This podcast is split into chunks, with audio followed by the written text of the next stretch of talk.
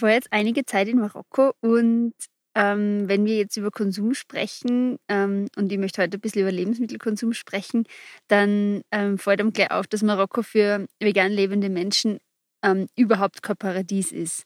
Wenn man selbst kocht, ist es überhaupt kein Stress. Aber ähm, so wie wir das halt auch gemacht haben, wenn wir mit Einheimischen unterwegs sind oder eben mit Einheimischen Kontakt haben und von denen zum Essen eingeladen werden, dann ist es überhaupt nicht möglich. Die marokkanische Küche ist in meinen Augen sehr fleischlastig. Ähm, was muss man jetzt natürlich aufpassen, wie das jetzt machen. Äh, es ist in fast jedem Gericht Fleisch drinnen, aber relativ wenig. Ähm, also es ist oft sehr wenig Fleisch drinnen, sehr viel Gemüse oder Couscous. Ja, oder die Marokkaner essen auch sehr viel Brot. Das heißt, von der Menge her ist nicht so viel Fleisch, aber es ist halt einfach von der ähm, Quantität, es ist einfach in jedem Gericht Fleisch drinnen. Und wir haben jetzt beschlossen, dass wir in Marokko eher gemäßigt unterwegs sein werden. Also von Anfang an schon probieren, wenn wir selbst kochen, dass wir immer vegan kochen. Aber grundsätzlich jetzt nicht so arg hart schauen, das durchzuboxen. Bei äh, Ständen, wenn man auf der Straße Essen kaufen kann, dann ähm, ist es einfach auch leichter von der Kommunikation her. Wir kennen nicht wirklich Französisch.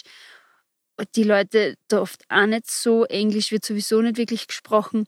Da dann irgendwie ähm, zu kommunizieren, dass man gern was Veganes oder Vegetarisches hätte, ist oft ein bisschen kompliziert. Und wenn es nicht auf der Karte steht, dann ähm, ja, habe ich die Erfahrung gemacht, dass das einfach keine gute Idee ist, weil man dann im Endeffekt statt am vegetarischen Gericht irgendwie drei Fleischgerichte kriegt, die man dann essen muss und das ist dann auch nicht Sinn der Sache.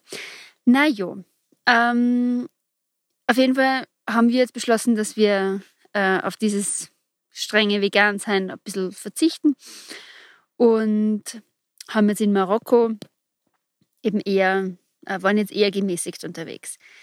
Eine Geschichte, die ich da zu dem erzählen möchte, weil die mir nicht aus dem Kopf geht, ist die, ähm, wir waren einige Tage beim Mechaniker und die Menschen dort sind extrem gastfreundlich. Also wir haben mit denen immer gefrühstückt und haben wirklich eine gute Zeit mit denen verbracht. Und dann eines Tages waren wir am Nachmittag bei denen und haben halt das Squad und dann kommt, also wir sitzen im Bus und, und kommt ganz aufgeregt einer der Mechaniker zu uns und äh, Manger, manger, ja, wir müssen essen gehen. Wir haben jetzt nicht wirklich einen Hunger gehabt, aber wir haben halt gesagt, wir gehen halt mit, weil es offensichtlich sehr wichtig ist für ihn. Also gehen wir halt mit ihm mit. Es hat Taschinen gegeben, es waren zwei Mechaniker und wir zwei. Und der eine Mechaniker sagt, also wir haben halt gefragt, wer es gekocht hat. Eine Mechaniker sagt dann, ja, seine Mutter. Und wir sind ganz stolz drauf. Und anscheinend gibt es halt jeden Tag Taschinen, außer freitags gibt es wahrscheinlich Couscous. Die Taschinen, das ist so ein Tontopfgericht. Unten ein Stück Fleisch meistens drinnen und dann oben relativ viel Gemüse. Und man isst es mit Brot also man verwendet das Brot statt Besteck und alle essen halt gemeinsam aus dem raus. Wir haben dann, wenn wir zwei Teller gekriegt, da haben wir uns etwas raustun können und da so essen. Dann essen wir so, oben liegt halt das Gemüse, wir essen da schon, schon gemütlich. Und auf einmal sagt Matthias zu mir, das ist der Kopf. Und ich schaue ihn an und sage, wieso? Hast du auch gesehen? Na, aber das Gebiss. Und dann sehe ich schon, der liegt einfach unter dem Gemüse, das Stück Fleisch, das da in der Taschine drin ist, ist einfach, äh, aus wie ein Babyziegenkopf mit Gebiss und allem, also geschlossenen Augen und ja, also es ist einfach ein Kopf. Wir haben beide versucht, dass wir uns halt nichts anmerken lassen, weil es für uns in unserem österreichischen Essverhalten nicht so üblich ist. Also Schweinskopf gibt es schon. Also ich habe das noch nie gegessen, aber ich weiß, das gibt schon. Aber dass jetzt einfach ein Kopf am Tisch liegt und wir den essen, das ist naja, nicht so üblich. Wir haben uns nichts anmerken lassen, haben so gemütlich halt weitergegessen.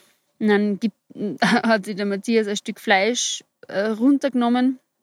Das war halt schon so ein bisschen zerteilt und ich sehr weich gekocht. Und mir gibt da einer der Mechaniker halt ein Stück Fleisch. Und ich, ich isst halt so und ist es halt mit Gemüse und Brot. Und plötzlich merke ich, dass aus meinem Stück Fleisch der Augapfel rausfällt.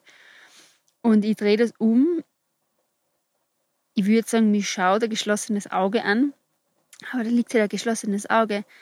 Das Augenlid, die Augenlider, es liegt halt auf meinem Teller und schaut mich nicht an, natürlich. Es schaut aus, als würde es schlafen. Und das war dann schon ein bisschen tricky. Jetzt, ich habe echt versucht, dass ich mir nichts anmerken lasse, weil ich wollte einfach nicht denen das Gefühl geben, dass es jetzt irgendwie komisch ist oder so. Und ich habe dann halt versucht, mit meinem Brot so, so viel Fleisch, wie da halt geht, runter zu essen. Die Konsistenz ähm, von dem ist sehr, also von der Haut ist sehr zäh. Ich habe es probiert, aber ich habe es nicht wirklich durchbeißen können und ich habe es dann einfach liegen lassen. Ich habe halt wirklich versucht, alles, was geht, runter zu essen und habe halt echt versucht, mir da nichts anmerken zu lassen. Ich tue mir nicht sehr schwer mit meinen Gefühlen, was das betrifft. Ich finde, es war eigentlich eine sehr positive Erfahrung, aber ich merke halt auch, dass es mir ein bisschen in Erklärungsnot bringt, warum ich das überhaupt jetzt erzähle oder warum das überhaupt ein Thema für mich ist. Also das ist das Gefühl, das ich dazu habe, weil ich möchte mich da gar nicht erklären müssen und ich möchte gar nicht in der Lage sein, darüber äh, so zu reden. Warum ich finde, dass das ein positives Erlebnis für mich war, hat viel damit zu tun, dass in dem Moment mir irgendwie klar geworden ist, wenn man in Marokko Fleisch isst, dann weiß man eigentlich fast zu jedem Zeitpunkt, dass es einmal ein Tier war. Was ich nämlich in Österreich und in der westlichen Welt extrem kritisiere, nämlich, dass unser Fleischkonsum auf so eine orge ästhetische Art passiert, dass es halt echt ausschaut, als wäre das Fleisch irgendwie in einer Fabrik produziert, in so ein bisschen runden Formen, die sie halt in so einer Plastikverpackung schön machen und wir halt wirklich immer total vermeiden, zu zeigen oder zu sehen, dass das einmal ein Tier war. Wir dürfen keine Knochen haben, wir dürfen keine Flachsen haben, wenn Knochen, dann halt nur abgeschnitten. Keine Federn, keine Schuppen bei den Fischen, das ist halt, oder auch keine Gräten. Da geht es halt wirklich so sehr um diese Entfernung davon, dass es einmal ein Tier war, dass ich glaube, dass in dem ein großes Problem unseres Fleischkonsums besteht. Nämlich indem wir das so weit von uns wegschieben, dass es einmal Tiere waren. Tiere, die Gefühle haben, die, die auch sterben müssen. Tiere, die fressen müssen, die in dem, wie wir sie halten, extrem einen großen Fußabdruck erzeugen. Ähm, Tiere, mit denen man spüren kennt, denen man Namen geben kann. Das, das tun wir bei uns alles so weg und dadurch ist es für uns Dadurch haben wir so wenig Bezug dazu, zu was es wirklich einmal war. Und das finde ich in Marokko total schön, weil man ist dort halt auf dem Markt und sieht überall die Tiere. Und ich finde, auf Basis dessen dann sie zu entscheiden, das nicht zu essen, ja, oder das zu essen, so wie wir kulturell geprägt sind, würden wir uns wahrscheinlich in Marokko eher dazu entscheiden, kein Fleisch zu essen. Dann frage ich mich, warum tun wir es in Österreich? Warum entscheiden wir uns in Österreich dazu, schon Fleisch zu essen? Also, mit dem Fleisch in Österreich ist das ja so. Wenn ich jetzt anschaue, wie meine Großeltern oder die Generationen davor ähm, Fleisch konsumiert haben, also eine Seite meiner Großeltern, die haben einen Bauernhof gehabt, die haben jetzt nicht wahnsinnig, also keinen wahnsinnig großen, aber die haben halt ein paar Schweine gehabt und die haben einmal im Jahr ein Schwein geschlachtet und von dem haben sie das ganze Jahr gegessen. Und da hat man sehr wohl gewusst, woher das kommt und ähm, also dass es mal ein Tier war, ja. Weil man hat mit diesem Tier zusammengelebt, man hat das Tier aufgezogen. Und auch bei den Hühnern war es so. bei meiner anderen Großmutter, ähm, das ist halt von irgendeinem benachbarten Bauernhof gekommen oder so. Und also und Fleisch war ein Luxus, ja. Also das hat man sich geleistet. Man hat nicht jeden Tag Fleisch gegessen, weil das war einfach nicht möglich, weil man hat jetzt zum Beispiel dieses eine Schwein im Jahr gehabt und ähm, Fleisch zu kaufen war sehr teuer und deshalb war Fleisch ein Luxusprodukt. Durch ähm, wirtschaftlichen Aufschwung, äh, Massentierhaltung, ist Fleisch irgendwann immer billiger geworden. Und also mein Impuls ist jetzt zu sagen, um das Fleisch als Luxusprodukt zu erhalten, hat man das, was Flachsen sind, Knochen waren, Gesicht, Schwanz, Zunge, was weiß ich, also alles, was Lebewesen schreit an einem, an einem Tier, weggeben und nur mehr, also man isst halt nur mehr die besten Stücke. Also um, um dieses Luxusgut luxuriös zu halten, isst man beim Schwein die Wangerl und was weiß ich. Ich kenne mich jetzt beim Fleisch nicht so gut aus. Ich bin auch versucht zu sagen, was glaubst, wozu es Extrawurst gibt. Also Extrawurst, äh, Leberkäse oder Verschiertes. Da, da tut man die Teile ein und ich weiß schon, man sagt immer eher äh, alles, was man nicht brauchen kann, haut man da rein, aber das stimmt ja nicht. Also da kommen ja auch, auch gute Teile hinein, aber Teile, die halt nicht ansehnlich und ästhetisch äh, hochwertig sind, aus denen macht man halt dann Wurst oder Leberkäse oder sonst irgendwas. Also ich, ich, ich, ich hadere jetzt gerade damit. Also ich frage mich, also so wie du das erzählst, stelle ich mir das ja vor, dass, dass, dass das irgendwie so am Land ist und die schlachten ihre eigenen Tiere oder beziehungsweise die kaufen das ja am Markt und die sind ja jetzt auch nicht super, super reich. Und kennen sie die äh, Marokkaner und Marokkanerinnen, mit denen du gegessen hast, das einfach unter Anführungszeichen nicht leisten, den Kopf nicht zu essen? Fragezeichen. Ähm, oder wieder anderes Thema, gelten diese Teile, die bei uns halt nicht im Supermarkt im Regal liegen, in anderen Kulturen vielleicht als ganz besonders. Also es gibt ja Kulturen, keine Ahnung, da ist dann, also das erfinde ich jetzt gerade, aber ich bin mir ganz sicher, dass es das gibt, da ist dann äh, der, der Ziegenkopf äh, macht dann die Megapotenz bei Männern oder was weiß ich. Hast du mit denen über ihren Fleischkonsum gesprochen? Also tatsächlich habe ich mit Marokkanern oder Marokkanerinnen nicht über einen Fleischkonsum geredet. Ich weiß das also nicht so genau.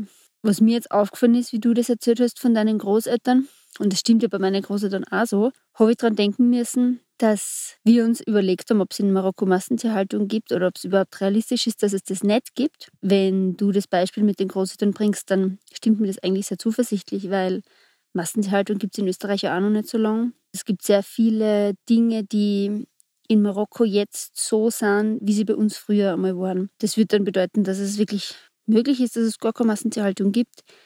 Man sieht, wenn man durchs Land fährt, extrem viele Schafe und Ziegen ein paar Kühe. Also sie halt essen. Also man hat schon das Gefühl, dass sie das ausgehen können, allein mit dem, was man sieht. Und was ich nicht sehe oder was ich nicht gesehen habe, ist eigentlich wirklich sowas wie Extrawurst oder ähm, Leberkäse. Das heißt, es wird halt echt alles einfach gegessen. Ich würde total gern wissen, oder es wäre sehr spannend, ähm, sich auszurechnen, was der CO2-Fußabdruck von Fleischkonsum in Marokko im Vergleich zu Österreich ist. Ich glaube nämlich, dass er geringer ist. Aber weil sie hauptsächlich Ziegen und Schafe essen. Und ob man da irgendwie von Biolandwirtschaft sprechen kann, weil die Tiere werden alle, also von Hirten gehalten draußen. Ähm, Bio überprüfbar sicher nicht, weil die sind ja, glaube ich, eher wie wild bei uns. Die fressen halt, was sie kriegen. Was glaubst du, würdest du in Marokko Fleisch essen oder eher nicht? Ich glaube, wahrscheinlich würde ich in Marokko auch Fleisch essen. Wir haben ja zum Beispiel mal darüber geredet, ähm, also wir, wir wollen schon länger gemeinsam nach Usbekistan, Usbekistan fahren. Ähm, und ich habe mir auch bei den Vorbereitungen zu Usbekistan gedacht, dass es möglicherweise passieren wird, dass wir dort Fleisch essen. Und also ich, ich glaube, was, was den Fleischkonsum betrifft, also wenn ich jetzt für mich sprich, muss ich ja sagen, ich is ja in erster Linie kein Fleisch ähm, wegen der Umwelt. Also mein Fleischverzicht und auch der Verzicht von großteils von Milchprodukten, ich bin ja nicht mehr so streng vegan, wie ich es mal war, ich esse ja hin und wieder Käse. Ähm, aber dieser ganze Verzicht, den ich, den ich da in Richtung Veganismus mache, der fußt ja wirklich auf der, auf der Überzeugung, dass äh, Fleischkonsum und der Konsum von Milchprodukten oder die Herstellung ähm, ökologisch sehr große Nachteile hat äh, für unser Ökosystem. Und ich will darauf einfach aufmerksam machen und meinen Beitrag leisten, sage ich jetzt mal unter Anführungszeichen, das stelle ich schon sehr unter Anführungszeichen, zu dieser ganzen Thematik. Es gibt ja auch andere Lager von, von Nicht-Fleischessern, die damit gegen Massentierhaltung protestieren oder Zeichen setzen. Und da, da gehöre ich jetzt nicht dazu. Wobei ich natürlich sagen muss, ich finde das alles schlecht. Also Massentierhaltung ist ganz furchtbar. Alles, wo, alles, wo, wo Lebewesen leiden zum Nutzen von anderen, nämlich bewusst, es wird ihnen bewusst Leid zugefügt. Weil man weiß ja, dass Massentierhaltung für die Tiere nicht klasse ist. Ne? Ist sehr geschönt ausgedrückt. Finde ich nicht gut. Aber ich, ich, bin auch so, wenn ich, wenn ich irgendwo hinfahre, wenn ich, wenn ich mich vor allem wenn ich jetzt nicht, keine Ahnung, drei Tage in Marokko bin, sondern da irgendwie drei Wochen durch die Pampa fahre oder sogar noch länger mich dort aufhalte und, und mit, mit Einheimischen zum Touren habe und dann vielleicht eben, wie du das erzählt hast, zum Essen eingeladen wäre. Und da, da will ich mich ja irgendwie der, der Kultur, sage ich mal, hingeben und das, das einfach auch annehmen, was mir da, mir da geschenkt wird und angeboten. Und, und also Gastfreundschaft ist ja wohl überhaupt das Coolste, was einem passieren kann, wenn man irgendwo hin, hinfährt oder hingeht. Also ja, ich, denke, ich würde wahrscheinlich auch Fleisch essen. Ähm, und ich, tatsächlich, bin tatsächlich einer Frau aufgestanden und habe mir so gedacht, boah, Kantwurst wäre geil. also ich, ich, ich, mag ja, also ich mag ja zum Beispiel Wurst, ich habe ja immer gern Wurst gegessen. Also eben, wie gesagt, ich ja kein, nicht kein Fleisch, weil es mir nicht schmeckt oder so, sondern einfach wirklich um, um ganz klar ein Zeichen zu setzen. Was ich jetzt noch für eine Frage hätte, was ich glaube, was super interessant ist, darüber zu reden und wo ich einfach weiß, dass du dir, glaube ich, gut auskennst ähm, und wo es, glaube ich, einfach viele Missverständnisse gibt. Vielleicht magst du da ein bisschen Licht ins Dunkel bringen. Ähm, wenn wir jetzt gerade bei, bei Lebensmitteln sind, wie ist es mit Bio versus regional? Ähm, es gibt diese Lager, die sagen, wow, nur Bio ist gut und alles andere macht uns krank und da, da, da. Ähm, und die anderen sagen, wow, nur regional und besser, besser einen gespritzten Apfel von da als einen ungespritzten aus Spanien. Ähm, wie, wie siehst du das? Welche Aspekte oder welche Aspekte kann man betrachten, um da zu einer persönlichen Entscheidung zu kommen? Also ich bin grundsätzlich immer für Bio-Lebensmittel, weil wenn ich mir anschaue, was die Grundsätze der Biolandwirtschaft sind, dann merke ich, dass das Grundsätze sind, mit denen ich mich sehr identifizieren kann und wo zum Beispiel einfach eine Biodiversität extrem wichtig ist ähm, und so weiter. Und deshalb bin ich immer für Bio-Lebensmittel. Mir ist ganz klar, dass gewisse Menschen an Bio so die Zweifel haben und sie denken, naja, es gibt ja da kleine Bauern, die wirtschaften nach Bio, sind aber nicht zertifiziert, weil natürlich auch diese Zertifizierung extrem aufwendig ist und da finde ich, das kann man sich gerne im, im Detail immer für sich selbst anschauen. Wenn es jetzt nicht um so kleine Betriebe geht, würde ich mal sagen, das ist jetzt vielleicht ein bisschen provokant, aber gerade dieses, dieses äh, Thema konventionell vom Nachbarn oder Bio aus Spanien. Ich will nicht, dass mein Nachbar konventionell wirtschaftet und den Boden, wo vielleicht einmal meine Kinder spülen, verseucht mit Pestiziden. Also gerade wenn es um regionale Landwirtschaft geht, wo ich einfach auch lebe, will ich, dass das nach Bio-Kriterien produziert wird. Wenn ich es mir jetzt vom Fußabdruck anschaue, ist Biolandwirtschaft tatsächlich gar nicht immer so viel nachhaltiger. Also wenn man sich jetzt vom, einfach von diversen Kriterien anschaut. Allerdings bin ich jetzt, wenn, wenn wir sagen, wir sind außerhalb der Saison, schon dafür, dass wir von dort her die Produkte beziehen oder die Lebensmittel, wo sie gerade in Saison sind. Also wenn bei uns im Herbst die Äpfel reif sind, dann sind natürlich österreichische Äpfel. Aber wenn ich um die Zeit jetzt, jetzt ist März die Äpfel aus Österreich essen will, dann muss ich mir halt dessen bewusst sein, dass jetzt gerade nicht die Saison ist für Äpfel und dass die halt seit Herbst in Kühlhäusern gelagert werden, wo der Energieansatz auch nicht so ohne ist. Ähm, also das ist einmal das eine, die Lagerung von, von regionalen Lebensmitteln, so dass sie halt auch außerhalb der Saison verfügbar sind. Und das andere ist natürlich der Transport, weil was, was es jetzt für Alternativen gibt, sind zum Beispiel neuseeländische Äpfel weil die halt dort jetzt Saison haben. Und da kann man natürlich sagen, okay, das ist so weit her und will man nicht. Aber wenn man sich halt im Detail anschaut, sind oft so importierte Lebensmittel sogar vom ökologischen Fußabdruck her noch besser, weil einfach für die Produktion nicht so viel Energie verwendet wird. Wenn ich kurz vor der Saison oder kurz nach der Saison noch Tomaten aus Südspanien, Sizilien, Griechenland esse, dann kann ich mir halt sicher sein, dass die nur in der Sonne oder schon in der Sonne reif worden sind und nicht so wie bei uns halt in beheizten Häusern, wo, wo, die, wo die Tomaten halt schon viel früher dann reifen, wo extrem viel Energie notwendig ist, dass die überhaupt dann einmal reif sind. Also was man natürlich selber entscheiden muss, ist, ob am wichtiger ist, dass man die heimische Landwirtschaft und Wirtschaft unterstützt. Wenn einem nämlich dieser Aspekt sehr wichtig ist, dann ist die Entscheidung eh ganz klar, dass es immer um Regionalität geht.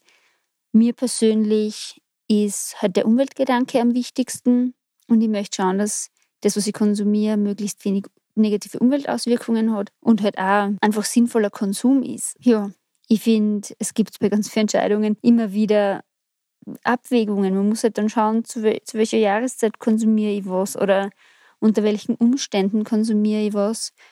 Und ich glaube, wenn man bereit ist, dass man sich informiert und wenn man bereit ist, sein Verhalten zu ändern oder zumindest anzupassen oder einfach offen dafür zu sein, dass es halt verschiedene Aspekte gibt, dann kann man, glaube ich, schon auch sehr gut konsumieren und ohne viel schlechtes Gewissen.